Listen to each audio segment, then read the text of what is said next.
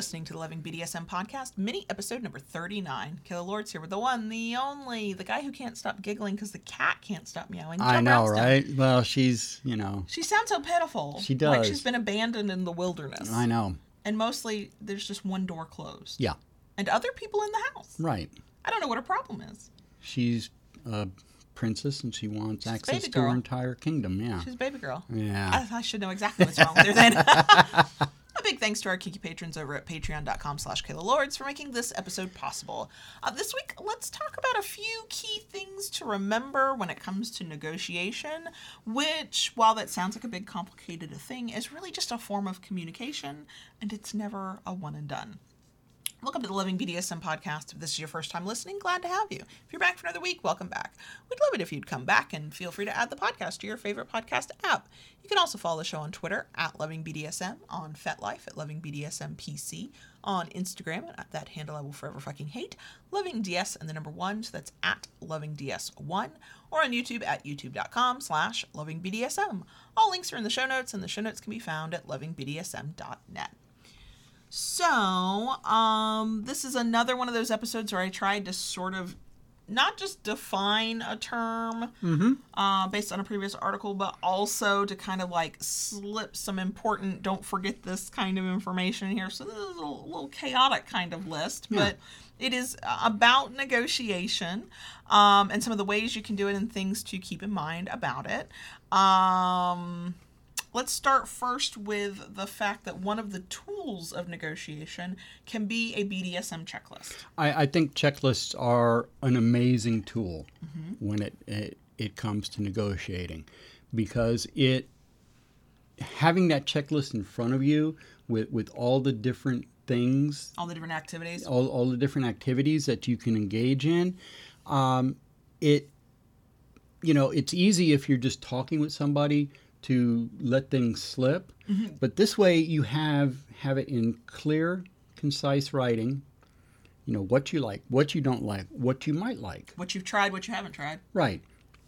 And and i think it just helps make that process go so much easier. I think it, it helps you not have to rely on your memory. For sure. Absolutely. Like if you were to walk up to me tomorrow and want to negotiate something with me, I'm probably going to remember that I'm submissive. I'm going to remember I like to be spanked, and uh, then I'm I'm probably going to draw a blank after that. Yeah.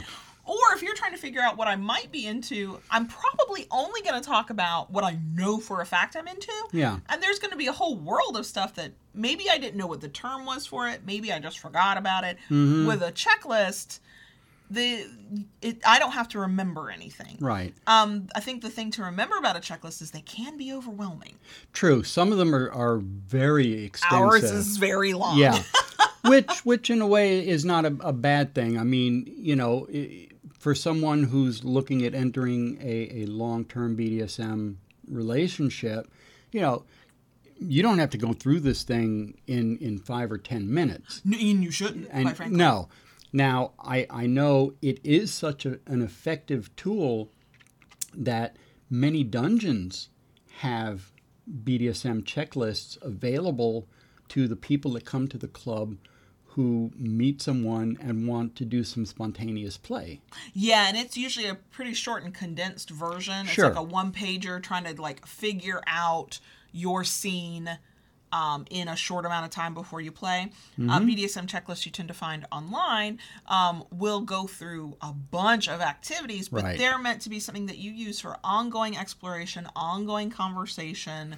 Um, you do a little bit, you come back to it, you take a break, you do a little bit more, and and you don't have to sit and do it all at once like it is the world's worst um, end of semester project in school. Okay, that sounds like hell. Thanks. yeah Um, so yeah, if you're like, okay, I want to talk about what I want with this person, but I don't even know where to start, a checklist is is often a handy tool.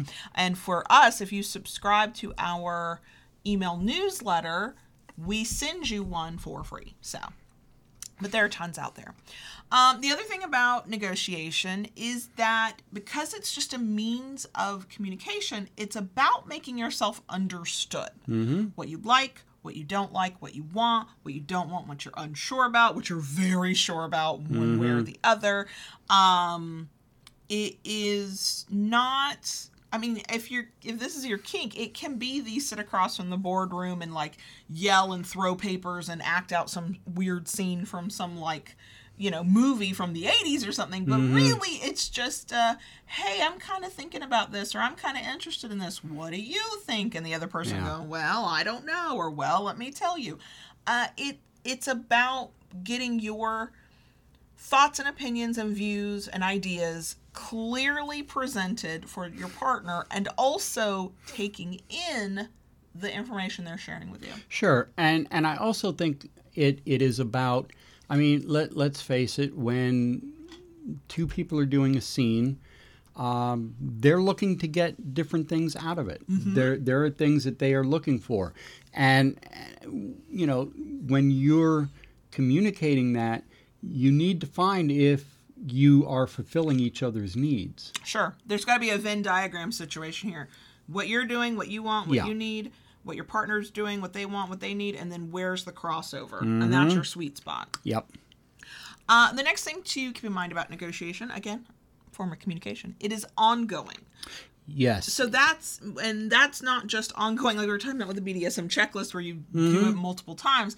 It is okay, you negotiated this scene, this play, this power dynamic, and now you're in it and you're doing it. Negotiation has not actually stopped at that point. No, no, it's it's a lot like consent. Yes. It's it's always ongoing. I mean, even at this point in our relationship that we've been together, what, eight years now? yeah, something Yeah. like that. I'd have to do some math on my fingers. I know, right? Um, you know, we still negotiate and, and renegotiate. It, it's something that never really stops. Boundaries change, interests change. Circumstances change. Yes. A thing that worked six months ago because we were in a different headspace might not work now. Right. And when you figure that out about yourself, and unfortunately, sometimes you don't figure it out till you're in the middle of it and you're like, wait, this is not what I want, you have an obligation to speak up. And that's another time where negotiation is ongoing and sounds a lot like feedback. Mm-hmm. So I really like it when you use that toy on me. However, I don't like it when you do this or when you use it this way. Hey, I Mm-hmm. Really like middle of the night sleepy sex. That's great. Could you not do that on a Thursday at 3 a.m.? I'm going to be a zombie on Friday. That's a real conversation we had, y'all. and we renegotiated how we do that kind of sex. Yeah. Um, when you do this, it feels good, but here's when it doesn't feel good. Or, and this isn't a negotiation the same way, but it's similar to feedback. We could be in mid scene, and if something's not working, even though we both were like, yeah, we said we would do that, one of us has to either stop, whether that's safe word or just kind of stop. Usually that's you if you just stop. Mm-hmm. Or we speak up and we go, Hi, I know we said we were gonna try this tie, this position, this whatever. This is not working right now. It hurts. I don't I don't want this. And then it's it's a it's t- kind of a renegotiation. It's not a mm-hmm. renegotiation of a broader concept of structure of our relationship. It's just a renegotiation of the thing we thought we were going to do in this given moment. Yeah. So, yeah, it kind of never stops. It's not always as formal as those first few times, or anytime you're making a big change to your uh, dynamic or the way you play. That might be a little bit more formalized where you're like, okay, I brought the BDSM checklist. Okay, we set aside a time. Okay, I got coffee. You got coffee. Okay. it might just be part of casual conversation where you're bringing something up to the Yeah. other. Uh, which leads directly into a thing that I think has been obvious as we've been talking, but submissives get to negotiate too. Yes, absolutely.